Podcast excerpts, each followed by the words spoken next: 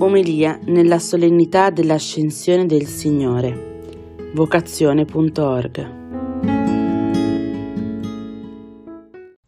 Cari amici, ricordo quella volta che da giovane seminarista assistetti in una scuola in cui collaboravo alla festa di congedo di un professore che aveva speso lì oltre 40 anni di insegnamento.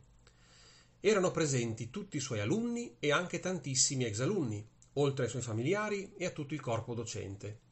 Davvero un bravissimo professore, che aveva dedicato praticamente tutta la sua vita per l'educazione di tante generazioni di giovani e che godeva di una stima immensa.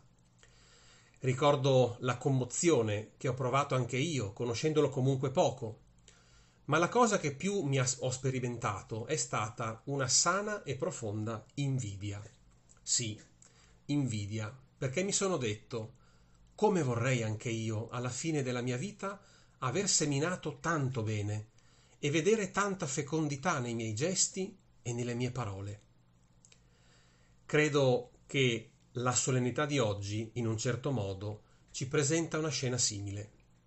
Gesù conclude la sua vita, una vita spesa totalmente per suo Padre e per ciascuno di noi, la conclude salendo in cielo con il suo vero corpo, e lo fa davanti ai suoi apostoli che sono molto felici di vederlo partire.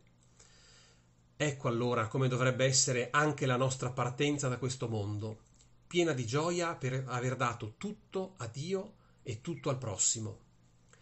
Per questo l'ascensione è una delle mie feste preferite, perché ha tanto da insegnarmi per la mia vita di adesso e vorrei dire appunto perché è così bella e significativa. Anzitutto Gesù ci mostra che il fine della mia vita, che il fine della mia vocazione non è solo fare un po' di bene a qualcuno, ma è molto, molto di più. Il fine di tutto è la vita eterna, è la comunione totale con Dio e tutti i nostri familiari e amici. L'ascensione è per così dire il premio della mia vocazione, di una vita spesa a cercare di rispondere alla chiamata di Dio, ad amare in un determinato modo, in quel cammino personale che il Signore ha sognato e pensato per me dall'eternità.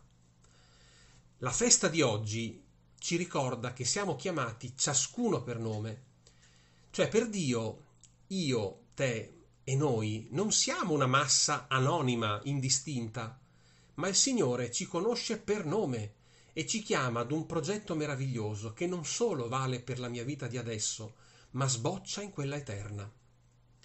La vocazione quindi è sapermi amato personalmente da Gesù, da Gesù, da Dio, e aver capito questo non solo con la testa, ma con il cuore, e averlo fatto mio. È vedermi amato e chiamato a un cammino bello e grande che appunto mi porta in cielo, un cammino che un giorno mi farà ascendere da questa vita per entrare in una nuova vita, una vita di pace, di gioia, e tutto questo per sempre.